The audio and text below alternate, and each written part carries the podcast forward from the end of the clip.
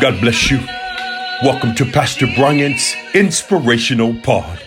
The word of the Lord shares with us in Proverbs 18, verse 21. Come on, say it with me, would you? Death and life are in the power of the tongue, and they that love it shall eat the fruit thereof. Good God Almighty. Look, if you planted an apple tree, wouldn't you expect apples? Well, the writer is sharing with us that every time we open our mouth, whatever seed we produce is what's going to grow.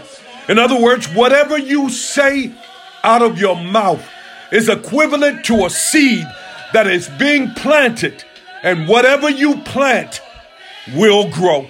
I want to invite you and to encourage you on today to speak differently concerning yourself. Yeah, perhaps you've been going through. I want to encourage you on today to speak and to plant a different seed in your environment today. Good God Almighty, I want you to plant. No weapon formed against you shall prosper.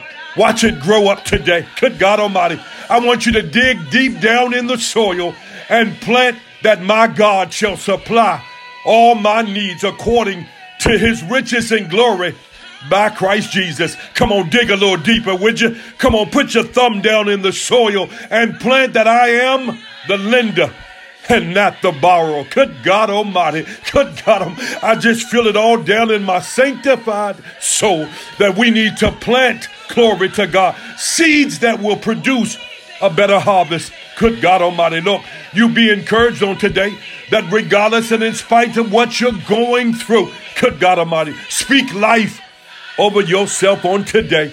Tell yourself that I shall live and not die and declare, good God Almighty, the works of the God of my salvation. Look, you be encouraged until next time.